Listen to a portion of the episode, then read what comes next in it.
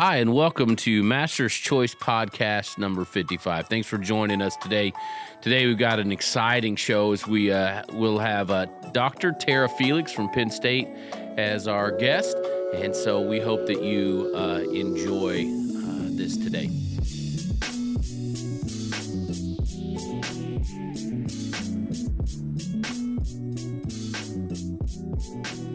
Hi, and uh, this is Mark Kirk with the MC Podcast, uh, episode 55.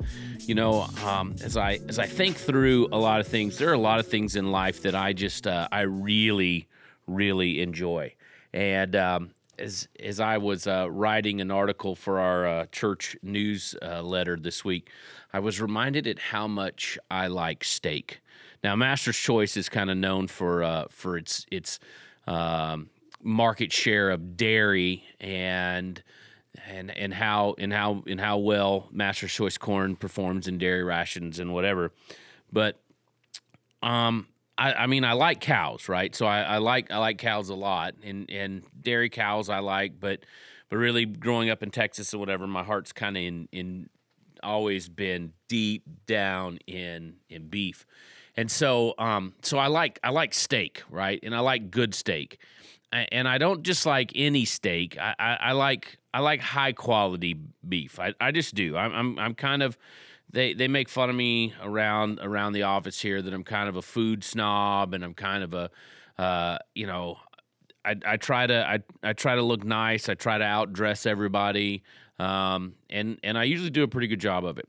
But um, but but I, I like I like really good steak and and and I like good quality steak, and and and I and I realize that you know, um, you know that a lot of people have this misconception about about beef and and steak and and how to fix it, and and um, you know it just it just weirds people out that they think they're gonna get you know some kind of um, some kind of food borne illness if they if they undercook uh, their their their steak. Well, I mean, we, we all realize that that inside the steak, that intramuscularly, in inside that muscle muscle, there's really no there's really no bacteria. The bacteria is all on the outside. So as long as you get the outside of that steak to um, you know 160 180 degrees you you seared off and you've killed off all of all of the bacteria on the outside I, I say that to say that i like rare steak and and i like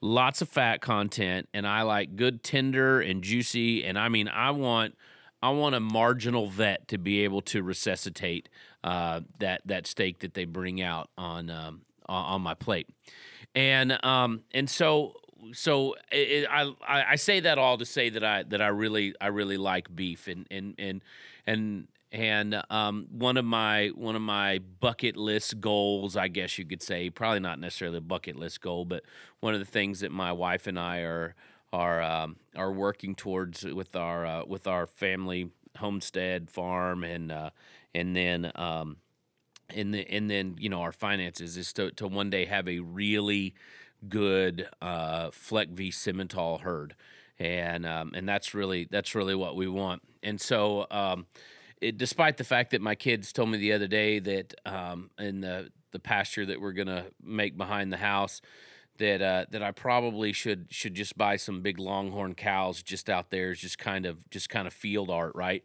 Which which kind of thrilled my soul. I'll, I'll, be honest about it. Just really kind of thrilled my soul that my kids were were thinking along those lines that I could, um, you know, that I that I would have, you know, the the big big, you know, 80 inch longhorn cows out there, just as kind of pasture ornaments. And, and, um, and so, so I'm also kind of considering that, but, but, but that all, that all being said, um, you know, with the, with the dairy market, the way that it is, um, that it is shifting and, and, and the con- consolidation of dairies and, and the um, you know the the flooding of milk in, in the milk market here and and some of the tariff stuff and imports and exports and all of those things you know not that I think that there's a bleak future in dairy. I think that there's a bright future in dairy. I just think the future is going to look very different.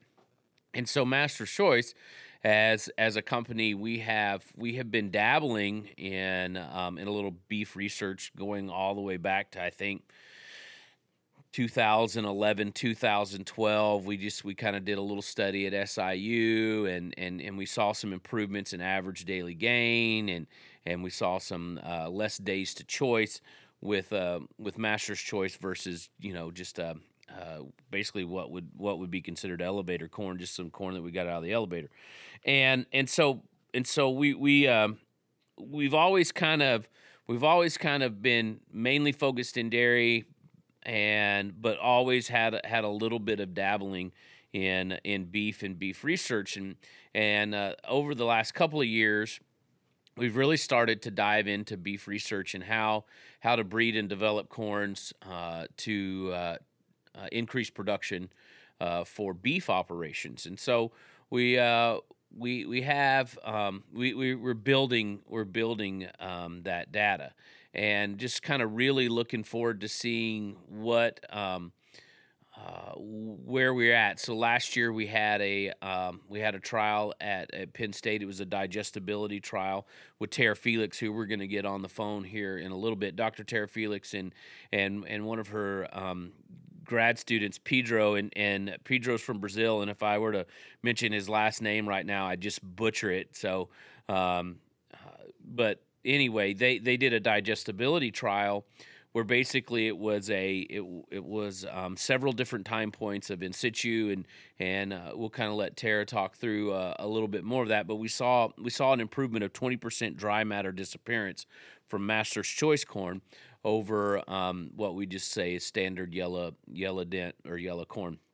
And so, um, so, so we uh, we're we're encouraged by those results that we are finding and seeing and and really going to be able to start to to put together some some ideas and some focus uh, headed towards improving things uh, in the beef market. So with so what what I'm what we'll, what we'll do now is um, we're gonna we're gonna have uh, Tara uh, on the line. She's on the line now, and we're gonna bring her in. We're gonna let her talk about beef markets and and some of those other things. So uh, so here we go. So uh, on the on the line now we have uh, Dr. Tara Felix from uh, Penn State. She's a uh, beef specialist out there. Welcome, Tara. Thank you, Mark. Happy to be here. Great. Hey, Tara, I, I, called you beef specialist, but tell us what your uh, what your official title and job role is. That is my official title. My official title is Penn State Beef Extension Specialist.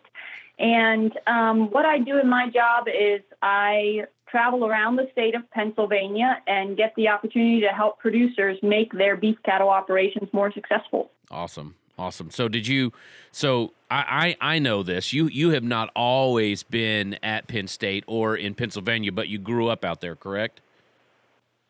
Correct. I grew up in the northwestern corner of the state, so a lot of snow and a lot of a lot of mountain ranges. No doubt, no doubt. And then you were then you uh, you did you you got your degree from Penn State, and then you were out. You and I kind of met out at um, at uh, Illinois, correct? Correct. So I I did my undergraduate degree at, at Penn State um, with a fellow by the name of Dr. Harold Harpster. And Doc Harpster was a, a nutritionist and dabbled in, in, byproducts. And so I, I continued my path with a master's from University of Florida under Dr. Lee McDowell and a PhD under Dr. Steve Loerch at um, Ohio State before taking a, a, research faculty position at the University of Illinois. And then just uh, was offered the opportunity to come back to Penn State about two and a half years ago now. Oh, heck yeah. Yeah, good. basically coming home. So good. Good deal. So yeah. so um so Terry, you know, usually when when we think about beef markets and we think about, you know, a university having a beef specialist, you know, you know, a lot of that we think about in the South, right? I mean, you know, or or um or in the West, you know, Nebraska, Kansas, uh, you know, Texas, all of those. So so tell us a little bit um just I- explain the difference between between you know what we think about in the large feedlot beef market and what's going on, you know what the difference is out there in Pennsylvania and, and in the Northeast. Sure thing, Mark. So in the Northeast, um, particularly in Pennsylvania, we have about uh, three quarter of a million head in, of cattle on feed in Pennsylvania. So we're not a dinky market by any stretch of the imagination, but we don't we can't compete with Texas and Nebraska obviously as well. We do have two major packers in our state, both a JBS and a Cargill packer, and so for us, you know, we're really really blessed and really fortunate to have easy access to the packers over here in the Northeast. The one thing that I think is is quite a bit different when we look at the Northeast and cattle feeding operations in the Northeast compared to those Western lots is we we just don't have the land mass and and the size of operations that y'all have out there. Sure. So, for example, we did a beef producer survey of the state here a few years back, and and even our cattle feeders, the the average head per cattle feeder um, is is right around that 50 or or less. Um, we just don't have big operations. We have a lot of guys feeding a few head in the back of their barns, and many of those um, cattle feeders we have in Pennsylvania, about 68% of them, according to our survey, are also taking their calves directly from their herds. So raising those calves from birth all the way to finish. Okay. And so yeah. that's also a little bit of a unique operation that we have as well. Fellows having both the cow herd and um, the finishing side. Oh man. Okay. Yeah, I did. I I mean, I knew that the operations were definitely smaller, but I didn't realize. I, I guess I assumed that they were pulling some of those cows out of uh, out of Tennessee, or you know, some of the cattle, um, you know, the feeders out of Tennessee or uh, or or Georgia. But they're but they're a lot of those are are right there from their own operations. Interesting. So I would say, yeah, the majority of them are right from their own operations. However, when we look at those larger feedlots, and we do have some feedlots with capacity, one-time capacity of closer to a thousand to two thousand head, Sure. and those bigger feedlots, you're absolutely right, Mark. They're pulling their cattle mainly out of Virginia. We Okay. get a lot of good crossbred cattle coming up out of Virginia um, to fill those bigger feedlots. Okay, interesting.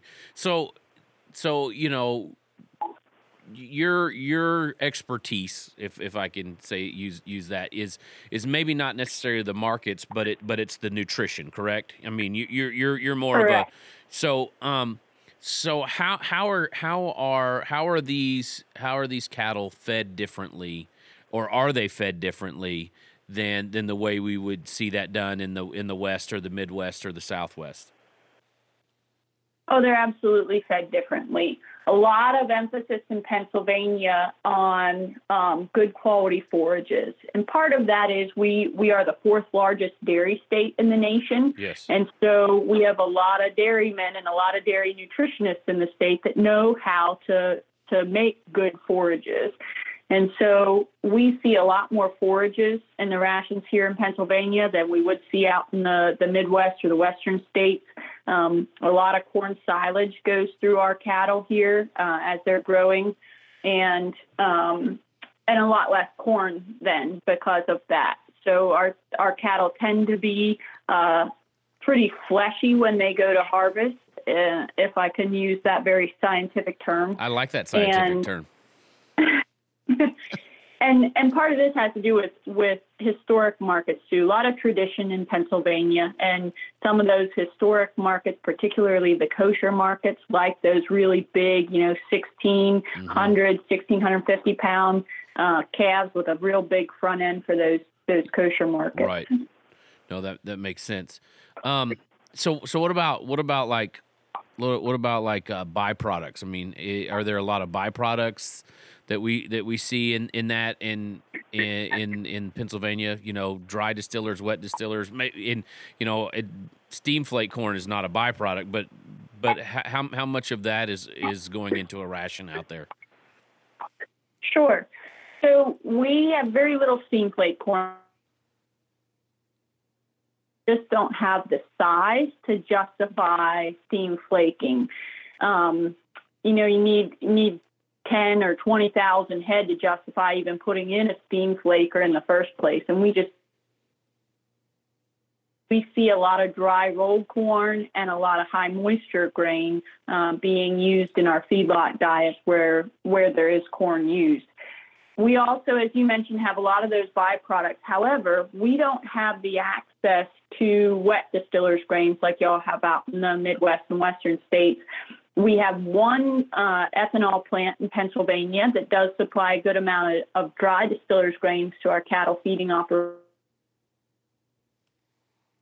Unique when we look at rations in Pennsylvania is um, Pennsylvania is known as the junk food capital of the world, right? We've got Tasty Cakes and Little Debbie's and Hershey's Chocolate Factory, and we have all these phenomenal snack food byproducts that we end up using in our cattle rations. One fella that feeds a lot of cattle and, and he feeds uh, chocolate byproduct, he feeds a potato chip byproduct and he also feeds a, a, potato waste from the potato chip plants that's uh, potato skins and a lot of the the um, gray water and those types of things. So, so but we've got it. We've got it all. We've got we've got macaroni being fed to cattle. We've got we've got it all. So you're kind of the California of the beef market, then. Exactly. wow. So I, I guess I, I, didn't. How how hard is it as as a um, as as a as a beef nutritionist, how hard is it to balance a ration like that, or or or is there as much attention paid to balancing that ration as there is to a dairy ration? Oh, there's absolutely attention paid. Uh, you know, it's it's mostly the bigger feedlots that are able to utilize those byproducts fast enough to make them keep them fresh okay. and and really get a good use out of them.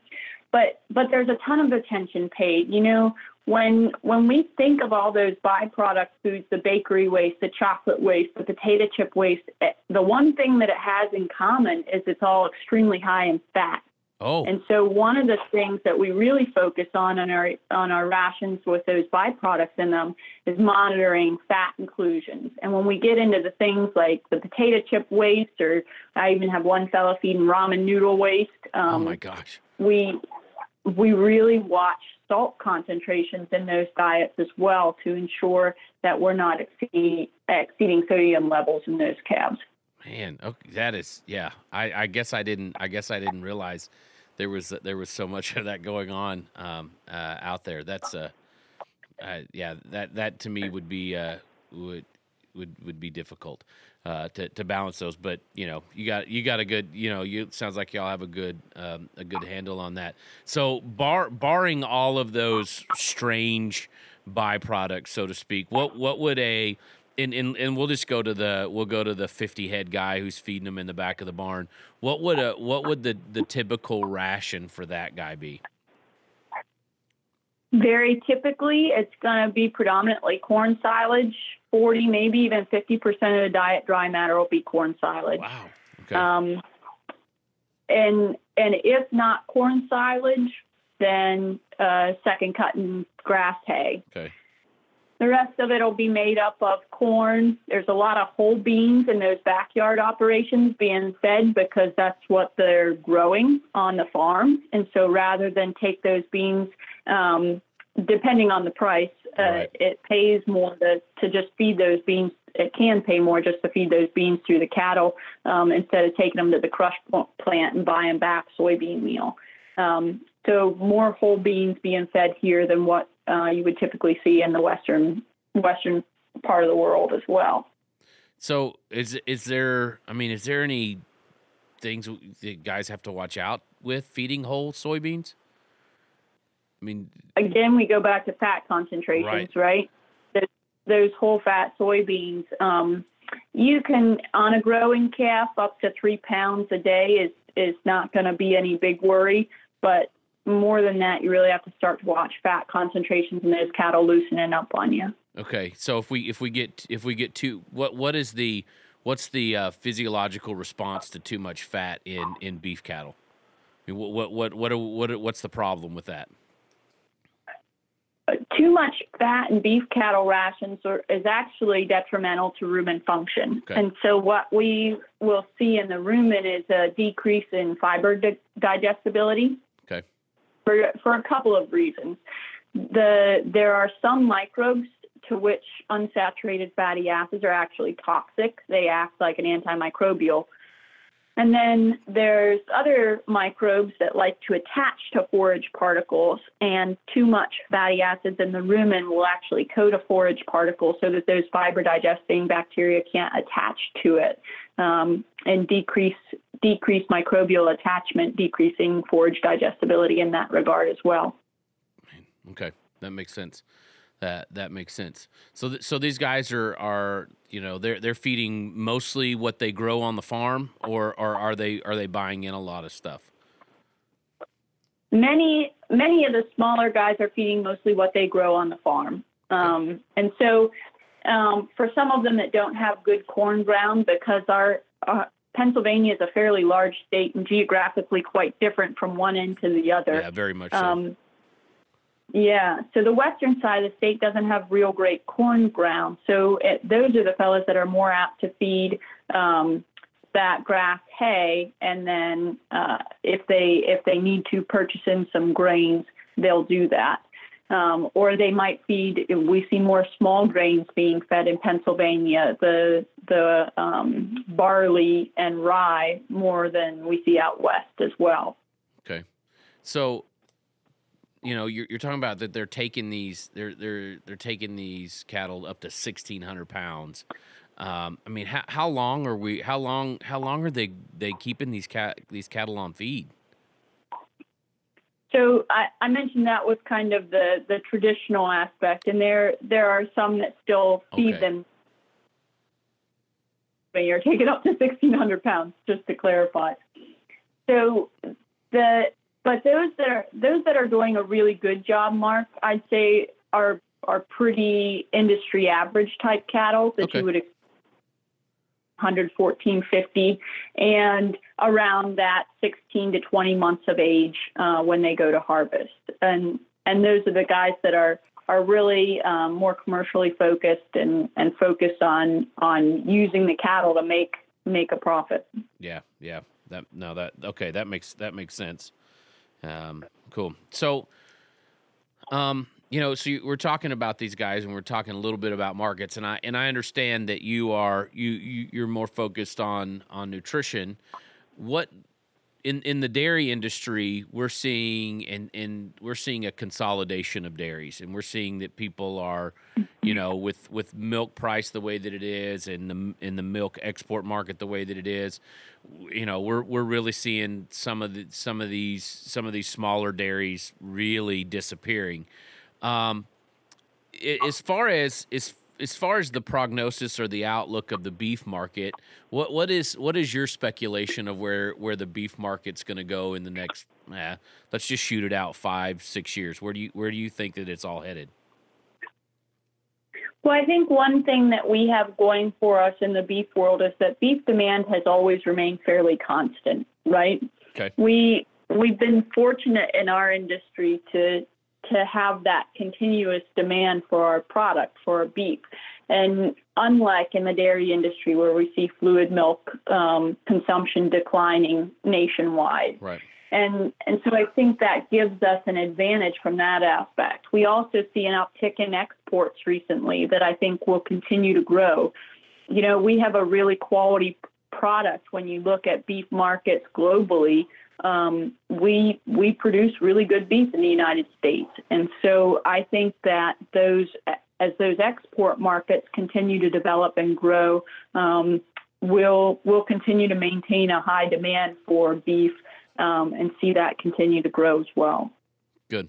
Yeah, and um, that and that all that all makes sense, and that kind of that kind of you know plays in. So another another here, I'll give you. I'm you know these these are not softball toss questions anymore. All right, so so you know you, you, USDA is um is is projecting that we'll have um you know uh, another really good year with high inventories of of um you know of, of corn and soybeans so we, we think that we're gonna you know exceed expectations on that do you um do you see lower um lower commodity prices uh, affecting the uh, the beef market this year or you think it's going to stay as far as price wise you think it'll it'll it'll stay pretty constant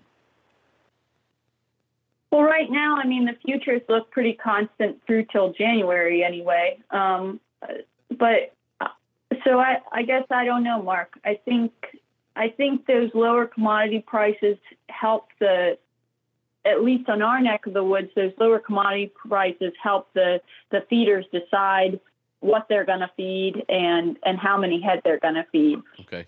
Because we have what what I term feeder growers, right? They're doing a little grain and they're also they're they're feeding that grain through the cattle and they're selling some of that grain. Sure. If commodity prices are low, our guys are more apt to feed those commodities through the cattle and feed more cattle um, because they're going to reap a better price by putting their crops through the cattle than they are selling them at the elevator. Yeah. And so for our northeastern markets, I see I see lower commodity prices as an opportunity to increase um, beef production.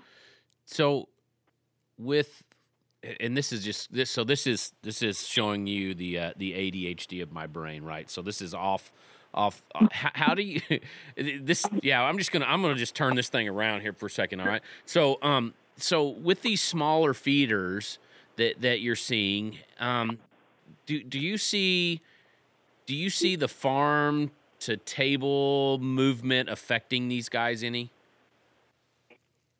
Oh, absolutely. They're very they're very tapped into it. You know, I mentioned that that seventy percent of our farmers are our beef producers are taking those calves um, from birth to finish. And one of the reasons for that is they're they're doing a lot of direct marketing. Okay. Um, because you know we have we have advantages and disadvantages in, in Pennsylvania, and we have one thing that falls into both categories, and that's our population. Mm-hmm.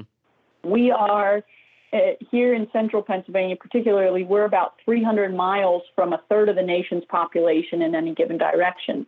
We've got markets to New York, we've got markets to Washington, D.C., we've got Pittsburgh, we've got Philadelphia, we're not that far from Boston. And um, a lot of our beef producers are taking advantage of that access to the population to tap into that farm to table movement, to tap into um, niche markets, um, natural markets, um, to get their product to to consumers that are looking for that more personal relationship with the farm. If I can be so bold as to call it that. right. No, I mean, at least there's a perception of that, and and you know, and and and we know that in, that in a lot of things, you know, the perception, you know, is is is what at least people people have as their reality. So no, I, that that that makes a lot of sense. What what about um, you know we we would we were talking about beef rations with with corn silage and um, you know and, and soybeans and, and what have you. What what do you see the uh, what do you see out there as far as the grass fed market? But besides that, it just sure. doesn't taste good. I think, you know, I would have a number of grass fed growers that would disagree with you on the, oh. the taste. I get it. I get but, it. But they're wrong, and it's okay. They have all the right in the world to be wrong. You know what I mean? It's just, right. it's the country we live in. Right. They, there is definitely there is definitely a segment of the industry, and I would say a growing segment of the industry focus on on grass finished beef. Um, there and I don't have a good handle on numbers for you for that one, Mark. It's not. They're much smaller than than um, conventional feeding scenarios, I would say, but but they are out there and they're filling that demand through farmers markets, through their direct marketing, and even through um, some marketing um, directly to restaurants, to higher end restaurants. So, I mean, they they have a place where there's land mass, particularly in the northern tier of our state. There's a lot of good grazing ground, and so if uh, I have a really entrepreneurial producer, they can take advantage of that, right? Yeah, exactly. No, that makes sense. What what about what what about the non-GMO market? You know, I mean, we, we saw in, in the dairy industry, we've we've seen kind of a, or we, we had seen a, a, a shift in that with uh you know with um you know, with like Dannon and some of those companies wanting wanting non-GMO milk. Are, are we seeing the same kind of movement uh, in in the beef? I, I, guess I don't. I guess I don't see a whole lot of beef being labeled as non-GMO, but but maybe maybe I'm just not looking good enough. So what are you seeing out there? I would say the movement's not as strong in beef um, as what we've seen in some of the other marketplaces. There's uh, there's definitely that desire for a quote unquote natural product, if you will. Right. right. Um, but not necessarily the GMO free. And and I think at the university level, we have a number of my colleagues that are doing a good job um, talking to consumers about what those labels mean and and the reality of of trying to get enough grain um, to feed cattle to label it non-GMO. Yeah, yeah, no, uh, I yeah, I yeah, especially with some of the other stuff that that's got to be fed there. Um, that would I think that would be a little bit difficult to be able to unless you just went unless you just went all grass grass fed and and you know nobody wants that for the industry. right. yeah, I mean you know you know come come on I work for a corn company. I I, I grew up in Texas. I uh, you know I I, I like I, I I like my cattle fat. I like my I like my steak rare. I, I, I, you know and corn fed and corn fed, right? Exactly.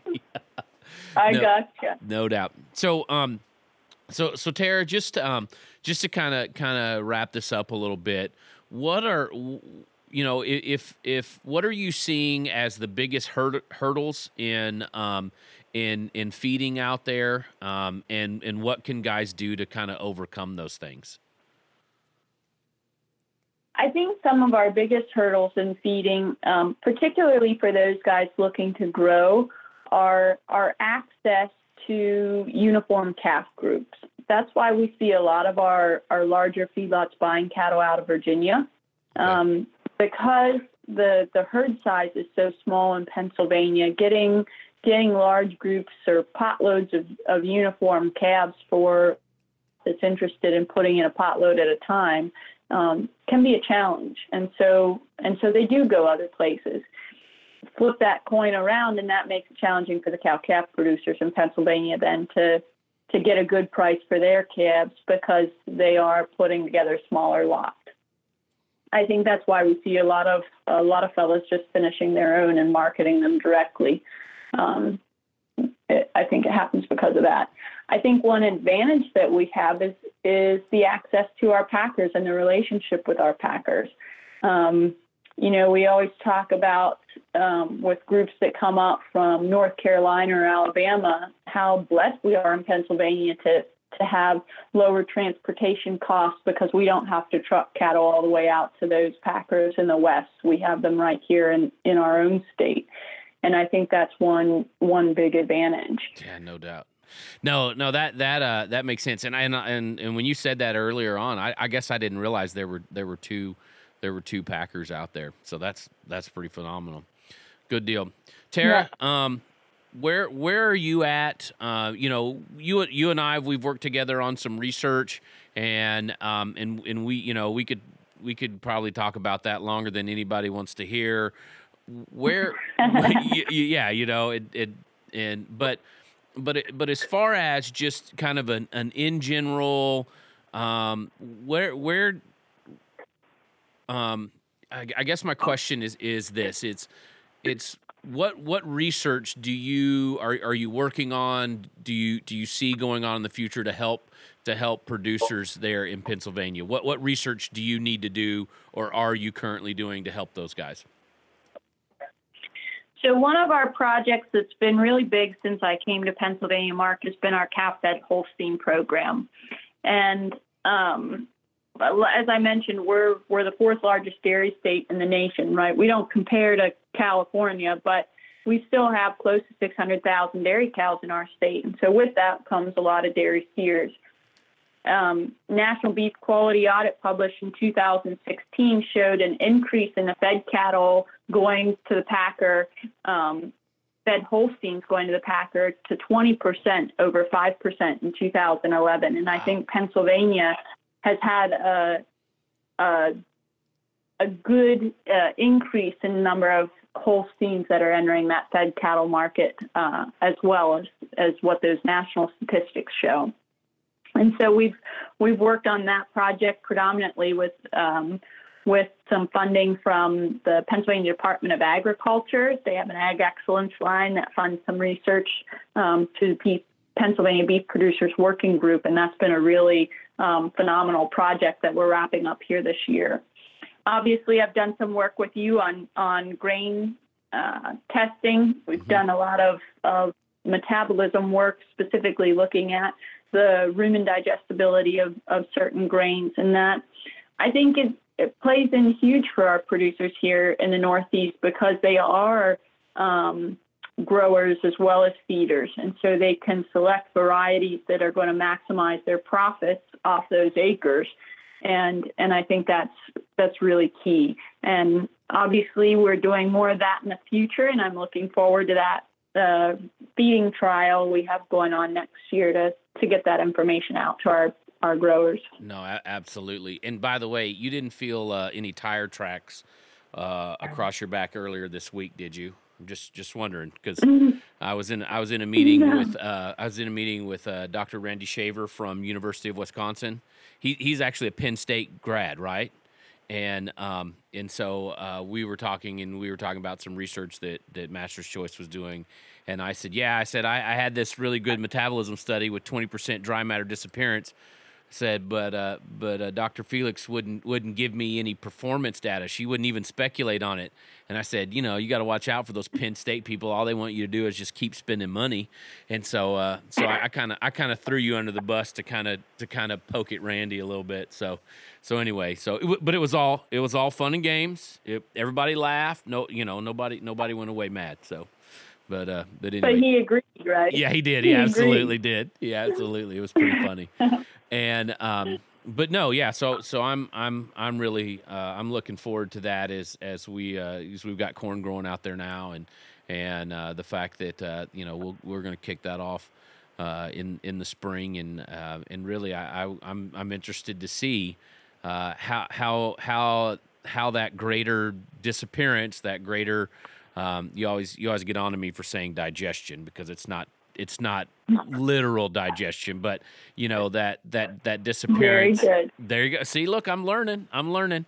Um, Very good. You know uh, how how that is going to uh, affect performance in average daily gain, and then maybe even lower the days to choice a little bit. So. Good deal, Tara. Hey, I appreciate you calling in. In any, I'm, I'm going to give you the last. Well, I'm not going to give you the last comment because I'm going to hang up with you, and then I'm going to summarize, right? And and so I I ultimately get the last word. But before but before we hang up, in any last words or thoughts from you?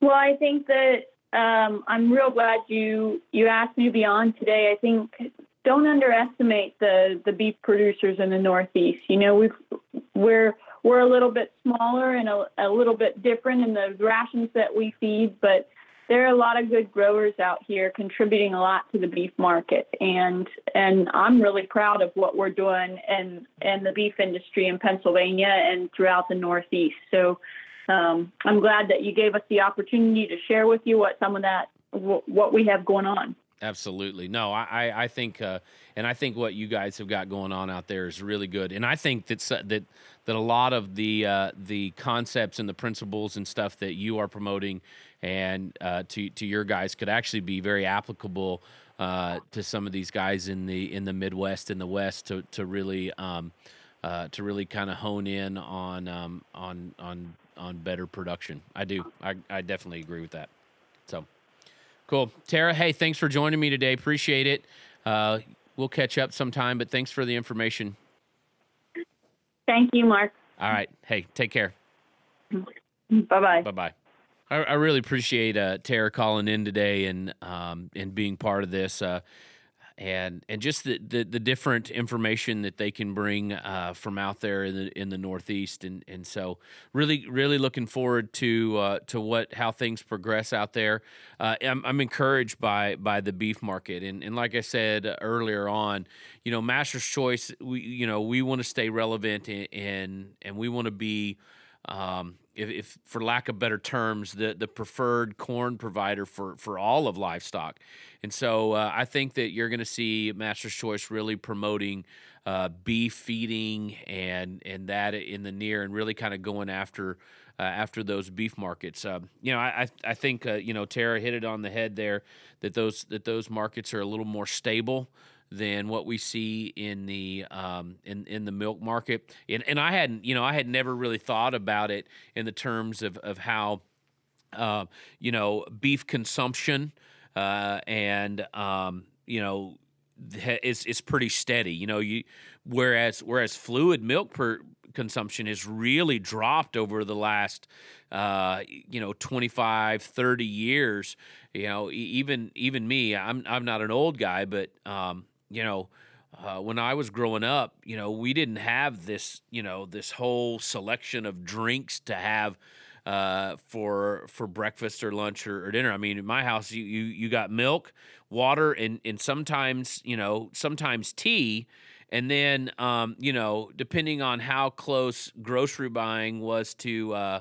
um, you know to, to to payday, you um, you know we may have got orange juice but it but it was you know it was drank pretty fast but but but other what I, I say all that to say is that you know my kids they have you know several things that they can choose to drink from and and milk uh, fluid milk consumption is definitely down.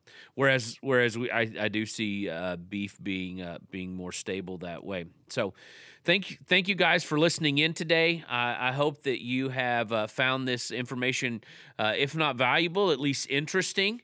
Um, and uh, you know, just uh, you know, I, I I enjoy I enjoy talking about beef. I enjoy eating beef.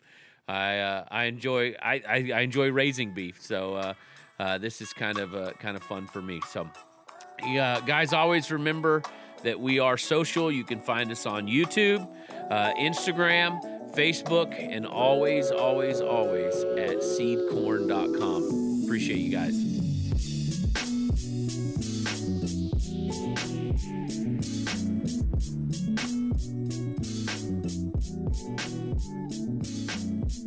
Thank